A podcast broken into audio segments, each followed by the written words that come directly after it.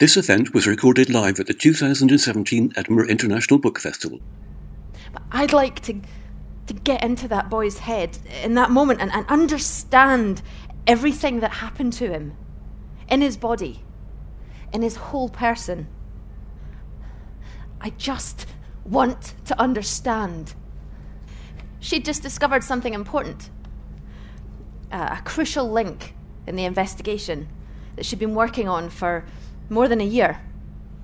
She had pictures, oral testimonies, singular data that connected one story to another. And above all, she had names. The authors, the leaders, and the starving workmen who were assigned to those tunnels, the clandestine tunnels, to smuggle whatever. Trade in those tunnels is hideous. Those tunnels are made to smuggle and trade substances, people, organs, weapons, everything that may be negotiated in a dark, inhumane, brutal way. Stone Age tunnels, the most archaic social architecture. She discovered something awful. The deepest layer of corruption. Why did a committed journalist decide to dig into brutal corruption? Despite being a mother. She knew. She thought about it more than once. The risk. The risk wasn't only hospital grade insomnia, it was her own embroidering of a tragedy. It was irreversible.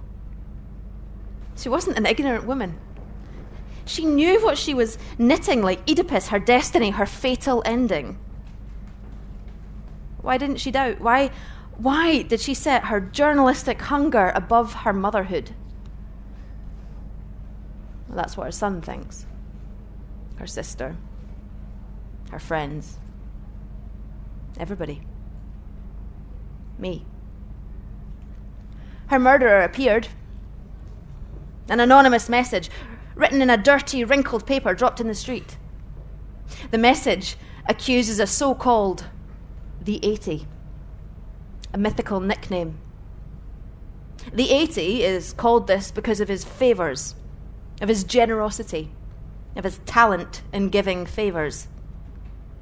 He used to say this to his followers I give you 80% more than anyone, more than the government. And it's true. He fed families, favoured the weakest, hired the confused young people. He was always 80 times more generous than anybody. And heroes, heroes are beautiful, even if they're not. Their charisma becomes them. But the 80 has something particularly beautiful. His face is like an angel's. He has clear green eyes. He's chubby, childish, full lips. If you watch him walking along the street or, or buying toys in the supermarket, you might think, oh, what a good father. What a sweet man. You might even think that he's a handsome man you might go for a drink with. Hey, you, hey, look at me. Here I am you'd get into his car, even if he's a total unknown to you, because his good person face is terribly charming. Bad people don't have bad people faces. It's a mistake from nature. Talking about this, I realise that this story isn't a tragedy. It's a comedy I, as a passive observer, am ignorant. He, the criminal beast, is despicable. We're both actors or, or characters, laughable protagonists of an entertainment story for all the people who go with the flow. They'll laugh and be right indeed. Why not? Considering that we, observers and murderers, are the clowns of our time.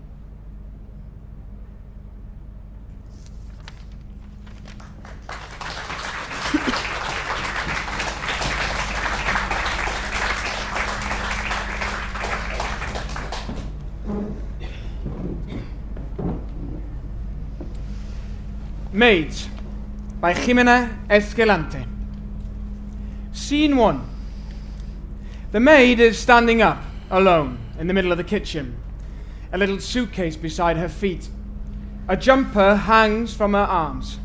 She observes everything, recognizing the place. Her nervous hands tangle up, one scratches the other. The silence breaks with strong steps and elegant shoes slowly approaching. She's the missus of the house. She watches the maid, smells the atmosphere, then she inspects her in detail. I've just arrived to work at your house. I know. It's better that you call me Ma'am.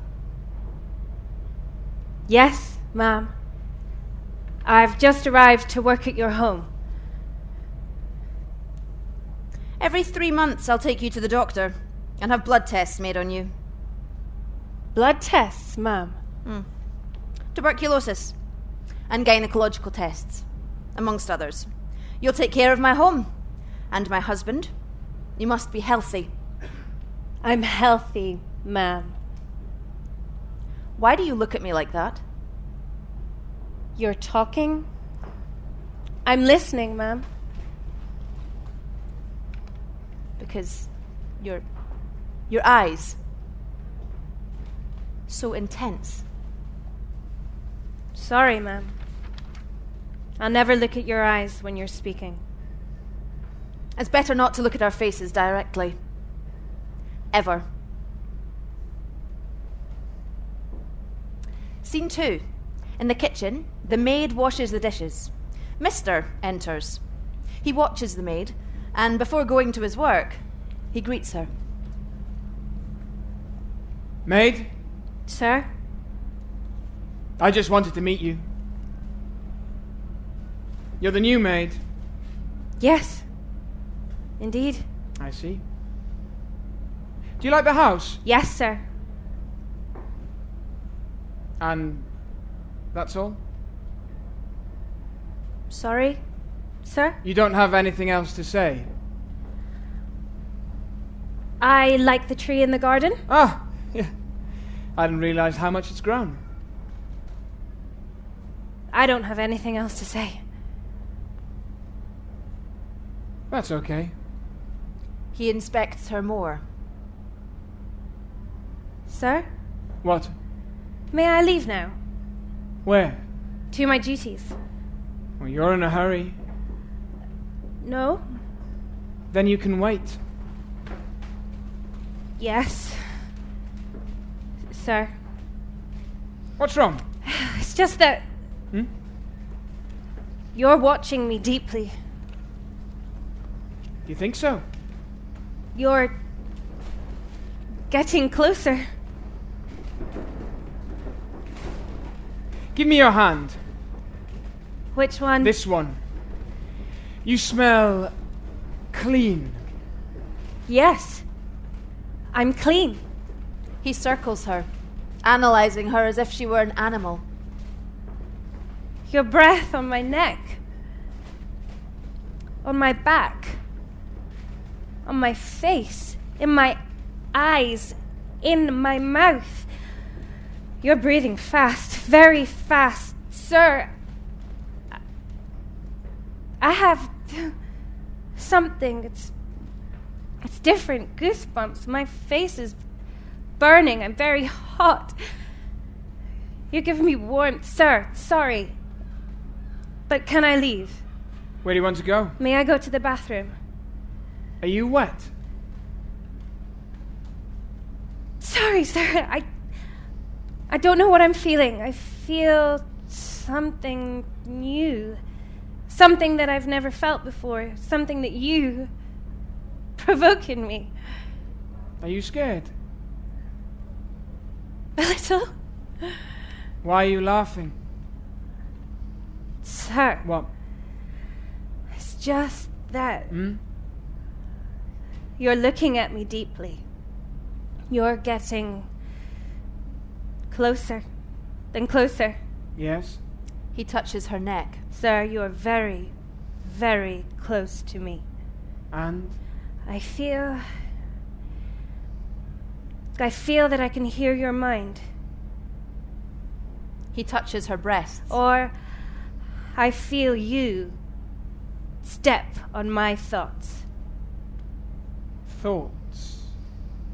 You're stepping on my shadow. I mean, sorry, sir. I don't know what I'm saying. Sorry. He touches her belly. She doesn't understand. He kisses her breasts. She's scared. What's going on? She doesn't understand.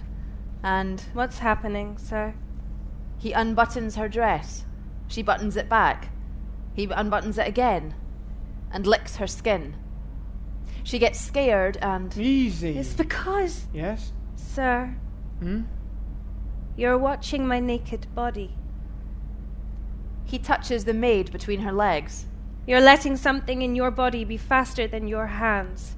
My hands. It's. Something is happening. What is it? What is it?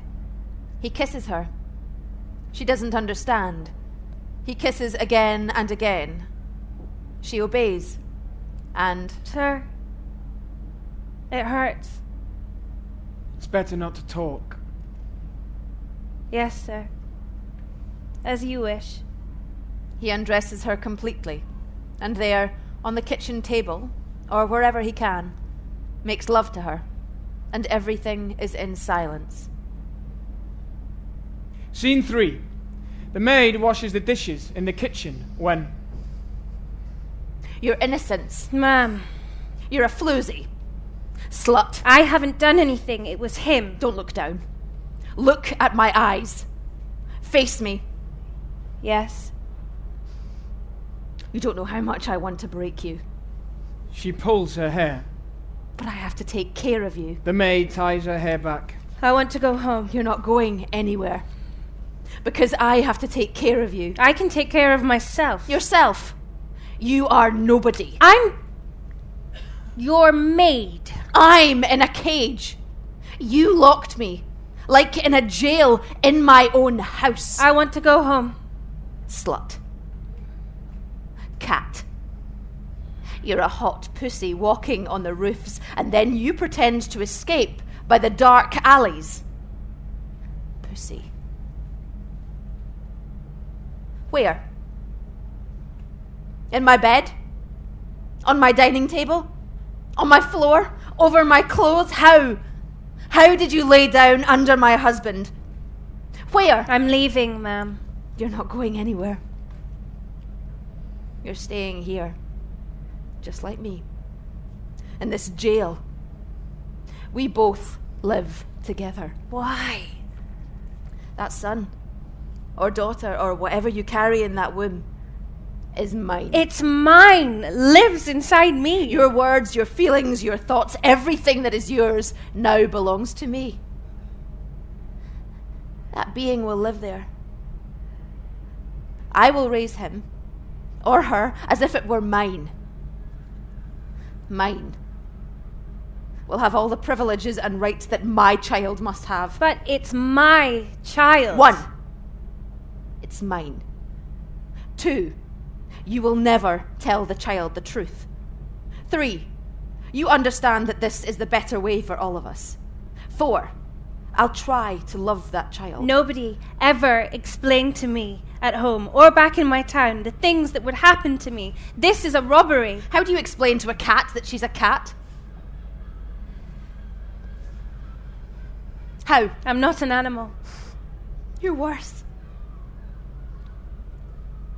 Your flesh intruding on my house, flesh with sex entering my bed, flesh with lies, flesh looking for more flesh in my home's halls. You're a flesh that builds my jail and our cage. You and I, we both live locked. You in my home, me in your body.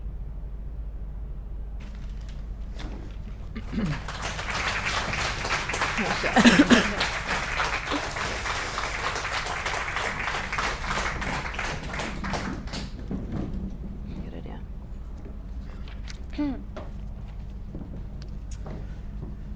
and Tomorrow by Steph Smith. The play is set anywhere there is a border. We are in a dressing room. Clothes and wigs are hung up, lights are lit around a mirror, and makeup is sprawled everywhere. It's a simple setup, but not without its charm. S has just found out she's pregnant. She's unsure who the father is. What will you do? I thought about leaving. About trying to cross the border. You can't. I don't want to get rid of the baby. because of. Because of God? When was the last time you saw God around here? I don't think you have much choice. You're not my mother. You are not. I know. But how else are you going to make money? And how the hell are you going to cross that border? I'll run. Are you fucking kidding? I'll run. It's just a fence. Just a line in the goddamn ground. And people spend years trying to cross that goddamn line in the ground.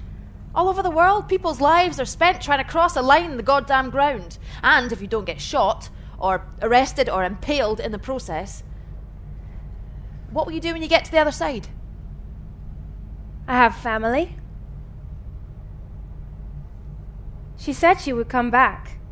I know, She said she would come back for me. I know. They always say they'll come back. She's not a bad mother. She just. I know. I just thought I could teach myself some English. Maybe I could find something else to do. I thought it would. I thought I could maybe. Uh, Be careful of hope. It can be a prison that you build for yourself, and there are enough walls in this city. I thought he loved me. I thought that just this once. It, it was just this way, this way he touched me. It, Sex has nothing to do with love. And I should know I've sold it for long enough. I've danced for it long enough. Sex has nothing to do with love. Nothing looks less like love than two people thrashing into each other. Sex looks like death. Sex is closer to death than love, and that's why people are drawn to it. We're attracted to death. Don't leave.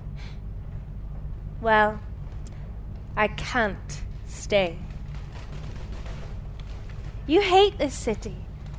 You hate this country. Why are you saying I should stay? Because this is our home. As damaged and deranged and dark as it may be, this, this country is my home. And I hate it. And I, I love it so much that the love is almost like a form of grief. You know, sometimes I wish I had done it differently. But the truth is, I can't see how I would have done it differently. For women like us, for women who are born with nothing and leave the earth with even less, it never changes, no matter where in the world you find yourself. It's got to change. I'll change it. How in the hell are you going to get a whole da- goddamn world to change? Well, it can't get any fucking worse. And I.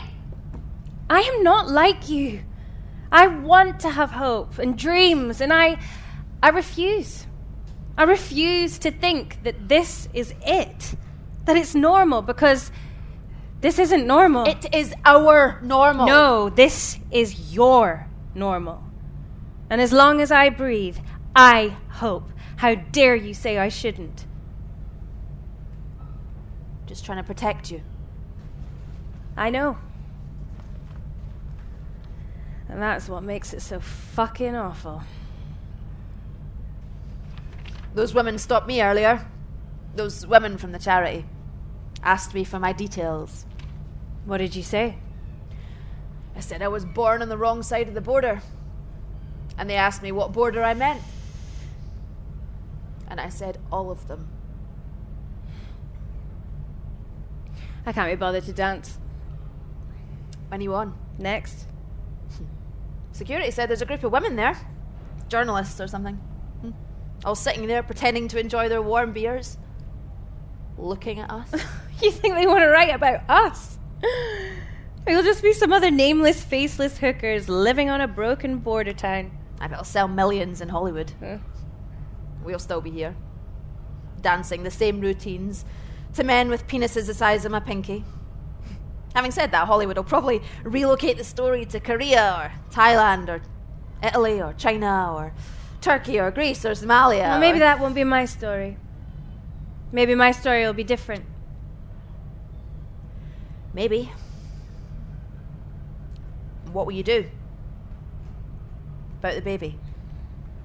About the boy? Well, tonight, I dance and fuck a man who is willing to pay. And tomorrow, uh,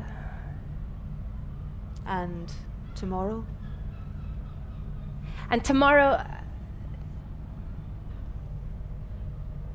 I am music starting. I'm making us dance to Beyonce tonight. It'll be good. Americans love to da- Americans love it when we dance to her. I like that Lemonade album. Go on. Sooner you start, sooner you can stop. Have a good one. Hope the fuckers pay. Hope the fuckers pay.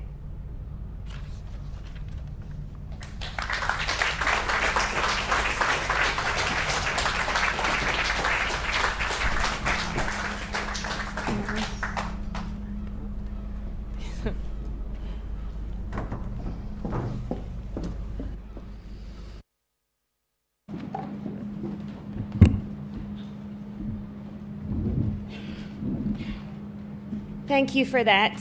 Those plays were performed by Scarlett Mack, Lindsay Campbell, and Devon Driver. Please give them a round of applause.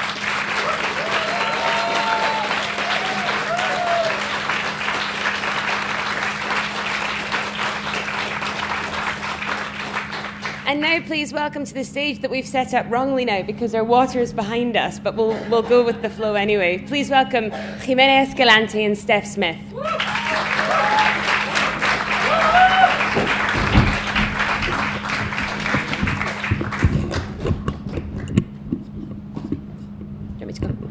Can you hear me? Lovely. Um, for those of you who don't know, Outriders was a project created by the Edinburgh International Book Festival that took place throughout this year that saw five leading Scottish playwrights travel across the Americas with five, not playwrights, five writers, excuse me, one of whom was a playwright. Two playwrights. One of the Scottish ones was a playwright. And they were traveling with five, we'll compromise. And they travelled with five writers from the home countries and undertook road trips over the course of weeks and reported back to us. And they are now writing works based on their travels and inspired by their travels. And that final script excerpt was based, inspired by an evening that the ladies had in Tijuana. Could you raise your hand if you've read the blog? It's really quite outstanding. I'm, I'm saving time for the Q and A at the end so that you can ask about it. Stephanie Jimena, welcome. Thank you. Thank you very much for your scripts. We thoroughly enjoyed those. How did you both feel when the Edinburgh International Book Festival asked you to go on a road trip, cross the border from San Diego to Tijuana, and do a road trip with a writer who you had never met before? Would you like to Sure, I'll start. Um, I remember when I got the email, it was on a Friday afternoon, and I'd had a terrible day of writing. It was awful. and I was sitting at my desk, and out of nowhere, an email came in from Jenny Niven, who at that time was acting director of the book festival, and it said, Steph, we're thinking about this project. Um, we're thinking of sending writers to the Americas. Do you think you'd be up for it? and there was one very clear answer to that question, um, and that was yes. And it was bizarre. I've never had anything to do with the book festival. I'm a playwright.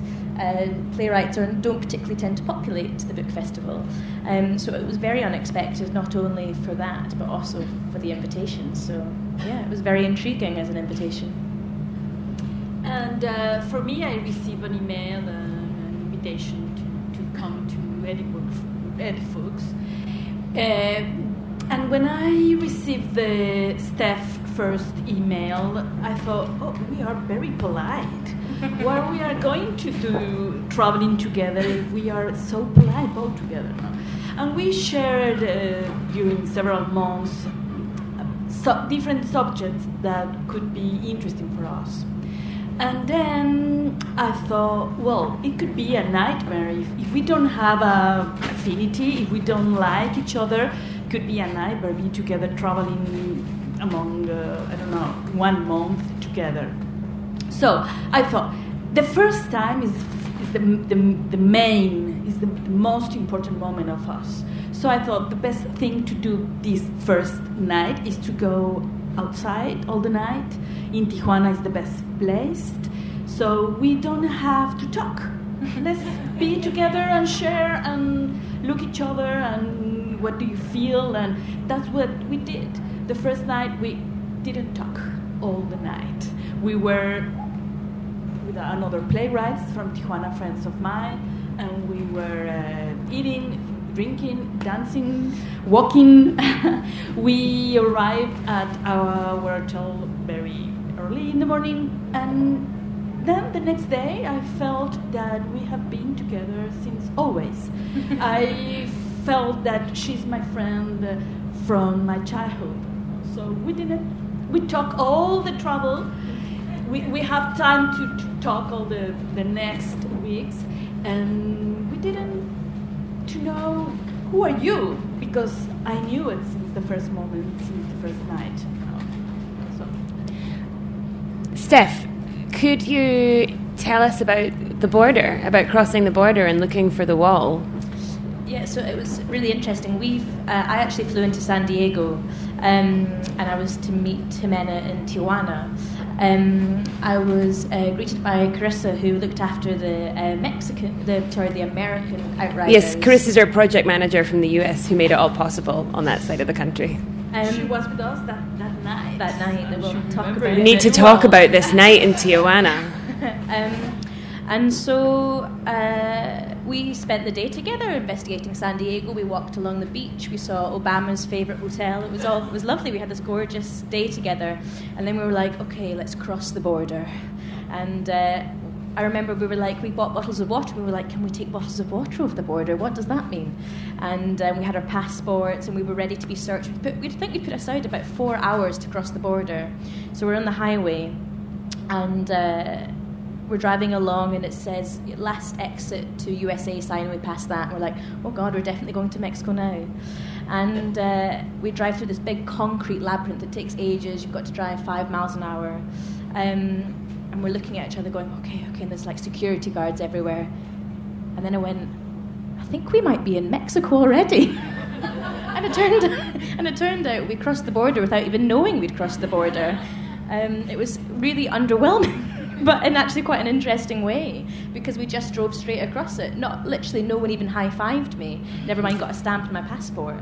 Um, I'm, it's, it was honestly like accident. We ended up there, um, and the only reason we knew is because all the road signs suddenly turned into Spanish. Um, ironically, on the way home, it took um, Carissa four hours to cross the border the other direction. Um, so that was interesting. Yeah. And it turned out that you were in Mexico illegally. Oh, yeah, it turned out I was illegal in she Mexico only for a month. she only Sorry. told me when when when she came home. yeah, I know. Uh, we were doing an, uh, an internal flight, and somebody asked me for some piece of paper, P52 or whatever it was, and I was like, "What?" And um, and he was like, "Yeah, you need this piece of paper. You need to go to immigration." And so we got uh, in Merida. We go to the immigration office, which of course is the most single terrifying place on earth because it's designed to be. And um, and they went, "Oh." You should have got that when you crossed the border. Because there's a 35 mile leeway that you can get into Mexico for 35 miles without needing this particular piece of paper. But because I travelled further than that, I needed this particular, like a tourist visa. And, uh, and I remember she said, and you were translating this terrifying woman in immigration who went, if anything happens to you, it's not Mexico's fault. And I was like, oh my God, what the hell's going to happen to me? Um, and that was, and interestingly enough, that was the only time I ever felt scared my whole trip. I didn't feel, I didn't feel an inch of fear any other time except when somebody told me I was illegal, which of course is also interest, interesting parallels. I remember your face in that moment. oh, really? don't worry, don't worry. But you really love your color. Yeah, and, and I'm already pretty pale, so. And Jimena, you traveled with Steph. You was, you started in Tijuana. You went to Mexico City because you were opening a play in Mexico City, and then you went to Oaxaca, Yes. and then to Merida. Yeah. And where do you where do you feel that Steph got the most real glimpses of real Mexico?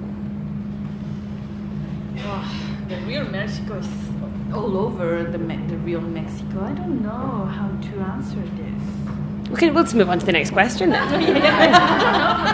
What do you think of this? Real Mexico. Well, you said you didn't feel scared at all. Well, let, let me start with something. We don't have one Mexico. No, the word the word Mexico uh, doesn't exist. We have several Mexicos, depending on the north, on the center, on the south. So the the Mex the North Mexico is a kind of Mexico. The center is, which we can say Oaxaca is, and Merida is exactly another country. It's, it's like being, for Steph, to be in Tijuana, the, the border of the north, and to be in Merida, almost the border of the south. It, it means like uh, you, you, well, stay in different countries. Yes, it's the it's the equivalent of going. Um, I've been to Europe um, and I've been to Madrid, London, Krakow, Yeah. and I don't know Istanbul. It was literally the culture was the culture, the landscape, the people were as different as that. The only thing that connected people were, was the language. The language, exactly. And even, not, not even in, um, in Merida. yeah, in Merida, people spoke Mayan. we Um, went to the theater and we, w- we saw um, a play wrote that by Sor Juana Inés de la Cruz. Play, played it, performed it in Mayan. Yeah, I mean, and I felt so stupid. I thought, I genuinely thought, and I'm sure a lot of people do, that Mayan is an ancient culture that's now extinct. I always thought the way of the Aztecs, right? Oh no, there's seven million Mayan people in the world. Like it was so, I felt Yeah. so um, ignorant in that moment. It was uh, a wake up. How much how much of that had you both planned to discover in advance? How much did you what were you looking for when you went over and did you find it? Well, we, we, we didn't have plans. I think this is the interesting thing of this outriders uh, adventure. No, it, the, the risk is do not have plans. And just we, we just knew that we have to go to Tijuana, we have to go to Oaxaca, and that's all. And as soon as we arrived to the different places, we were absolutely naked to receive Not the- literally, whatever it not comes. naked. Just to clarify. Okay. Sorry. Because Steph, you you were asking yourself, you were challenging yourself to discover what the real truths were. That we get a fairly singular narrative, and our narrative that we hear about Mexico doesn't come from Mexico. No, it comes from Hollywood. When you think of Mexico, you think of the Hollywood. Well, the majority of people will conjure an image that we know from Hollywood, Hollywood, which is one of cartels, danger, border crossings. And of course, that was a big part of what we spoke about, particularly in Tijuana, being home of the border. Um, and so I was really interested. it's really funny. Uh, I really wanted to speak to people who wanted to stay in Mexico because I felt like that's a story I hadn't heard. Um, all we ever hear is people who want to flee uh, and cross the border. And um, I remember that first night in Tijuana, we were having drinks with um, Jimena's playwriting friends in a place called Caesars, which was the birthplace of the Caesar salad, FYI. Uh, who knew? And, and um, uh, we were having some wine, just one or two. And um, I asked Esmeralda, who was this amazing playwright, and we'd been speaking about the difficulty of what it means to live in Tijuana, the poverty, the separation of cultures. Um, and, uh, and I turned and went to her and went, what, what? You have an American visa. You can live in America. Why do you live in Tijuana? Probably one of the most difficult places to live in all of Mexico. Um, why do you live here? And she just looked me dead in the eye without an inch of uh, sarcasm. She went, Why Tijuana? Well, she gave me everything. And I, j- and I remember at that point I was like, I can't talk to you anymore. I need to go and have a cry.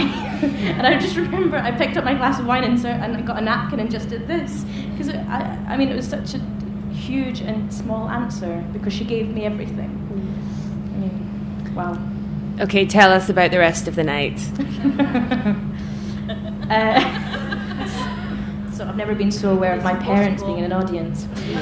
Um, so that night, uh, we go we go for dinner um, with uh, three uh, female Mexican playwrights who live in Tijuana. They were, they're not uh, from Tijuana, but they have lived there for many years. Um, and I think it was Esmeralda who said, "Okay, if you want to see Tijuana, real Tijuana, we need to show you some things of the city." Um, and uh, Tijuana is the home of prostitution in uh, in Mexico, um, and I think it has one of the biggest uh, populations of sex workers in all of the Americas. Um, it's also really well known for its strip clubs, and uh, there's one in particular called Hong Kong, uh, which is approximately it's maybe so it's three levels, four levels, and every level is probably double the size of this room, so it's big.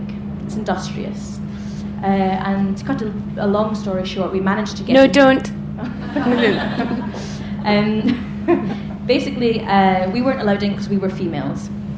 Only men are allowed in these clubs, um, unless you're working them. And uh, we go to this other club, which is.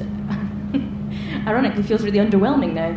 It was just, it was, if you conjure an image of a strip bar, it was exactly that. So we, we go to that club, we have a few beers, we're like, oh, it's sort of horrible and sleazy, and oh, this doesn't feel good.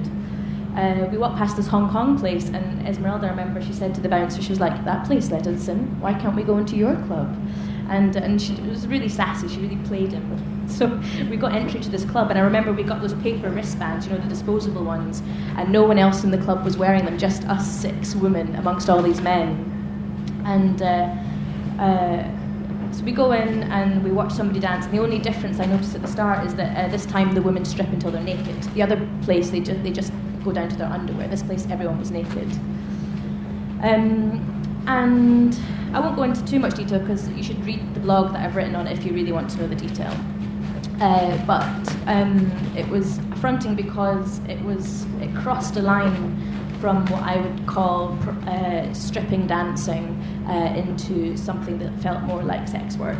There was um, uh, the women used items on themselves, on each other. The men then paid to use the items on the women uh, in front of everybody. And at one point, I remember she would do this. She went, which meant 10 $10, uh, $10 American dollars. Uh, and the guy went, no, five. And she went, okay. And then she used a dildo on him, on, on her. And the men were haggling to get the women down. And by this point, there was probably about 50 men watching. Um, and I should point out, I didn't feel unsafe. And it was really slick. It was like, it looked a bit like the top end IKEA kitchen. It was all very wipeable and black. And strobe lighting, it felt a bit like Vegas. Um, and as the night went on, the women did this routine that went on for about an hour with each other, using items on each other. Um, and I think by the end, there was probably about 100 men watching um, and putting money on their bodies. Uh, and it was, that was my first night in Mexico. Um, and that was a lot. I'd never never uh, seen anything like it. And the, the interest, maybe one of the interesting things, is not so much what the women were doing to each other; it's how the men were behaving. Um, it was like a pack of animals, um, and that that was the thing that I actually found grotesque. Was not what the women were doing. They, you know, consensual adults can do whatever they want, but. Um, it was how the men watched and how they watched in silence. It wasn't like a big. It wasn't like they weren't shouting or it wasn't rowdy as you imagine. They were watching in silence, which was bizarre and horrific. And I should point out that that place is not unique. It's not unique to Tijuana. It's not unique uh, in many ways. And we were. We had. A, I would like to point out we had lots of fun. Also, we had lovely times and really great, hopeful conversations about the future. But every now and again during our trip, we would talk about those two women and go, "They're probably still there doing that." While we've seen the country in a month, those two women are still there doing those things to each other. Um, yes, so that was what happened. But you can, if you if you want to know the real details, you can just Google Steph Smith Mexico blog and it comes up. Read about it. But uh, Hong Kong, wasn't the, the only place we stay and we visit that night. We, we walk a lot by the city by night. And I would like to to add uh, some some thoughts about this night in Tijuana. I feel I felt that Tijuana is the by night is the center of the world. It's like to be in the just just like in the center where everything happens at the same time. You, know? you can see people of all the all the skin colors, ages, classes, uh, economic classes. You can see all the types of human walking in the street, you know? and and uh, you don't feel um, you don't feel that you are in risk. You feel what I felt that night is the beauty of the life, because all of them, all we were there, we were trying to be alive. We were trying to have an ex- beauty experience. That's what I wrote in the in the book of Eye Drivers. That for me, Tijuana is the place where you can find the beauty, if you want it, because it's hidden, but you can you can find the beauty there. And- so it is important for me. You know, I think one thing um, people think Tijuana is dangerous, and of course it, it can be dangerous. There's danger anywhere if you want to find it. And uh, and I, the way I sort of understood Tijuana by the time I left is not a city of death. It's a place where people are addicted to life. It felt like there's all this life crams up against the border. Um, I remember somebody said we spoke to a. Uh, we spent time in a charity, the Women's Institute, which helps uh, women of all shapes, colour, sizes from wherever, um, who end up who end up in Tijuana, and uh, and they kept on saying it's the city that shouldn't exist because it's literally got a line cut down it, and it's like the whole rest of the continent butts up against into the city. So, for example, when there was the earthquake in Haiti. Um, Lots of people came to the Americas thinking that they could get access to America. When they arrived through Mexico, um, the paperwork was denied, and so all of a sudden there was 50,000 people from Haiti in Tijuana. That's the population of Edinburgh. That's half the population of Edinburgh turning up, not speaking the language, without jobs, without items. No city's built to withstand that, never mind one with very little infrastructure or poor infrastructure. So it's a remarkable, beautiful, difficult place. Yes. We have time for a few questions. If anyone would like to ask Steph or Jimena about their journey, about anything they've said today. Do we have a rover?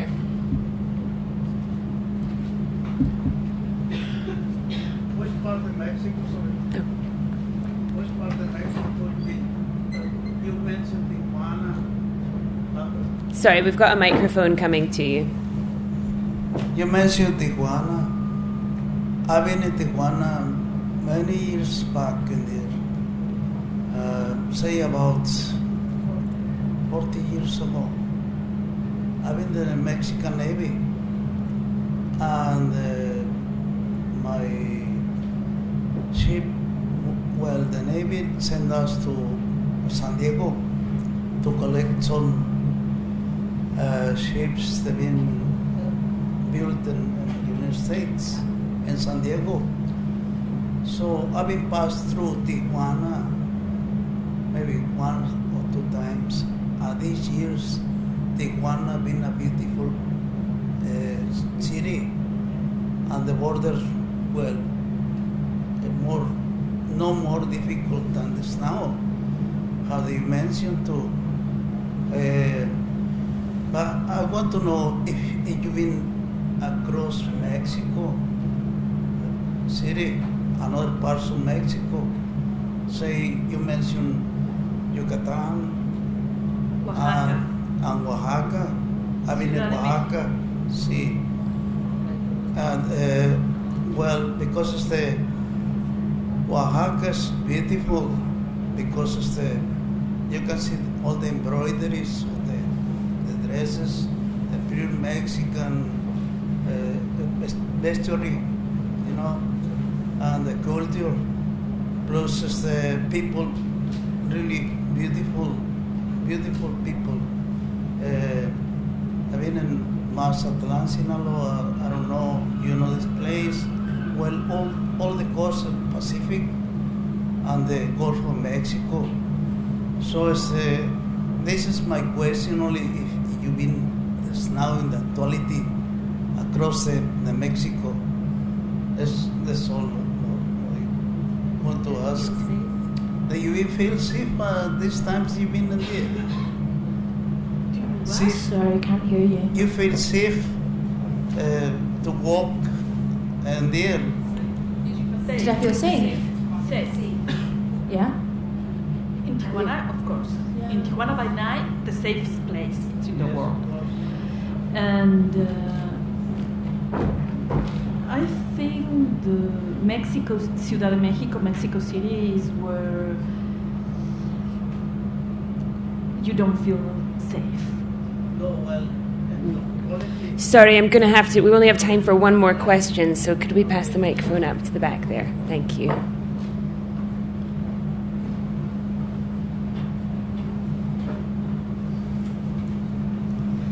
So, Steph, you've done Mexico. Um, when when uh, when is uh, Jimena going to come over for a Scottish road trip? Well, we've been having a lot of fun in Edinburgh. So uh, yeah, I mean, we did speak about that. Whether it be like it would be uh, an excellent counterpoint to show our um, of all the Scottish outriders then got to host and show the uh, international outriders. Um, so maybe another time.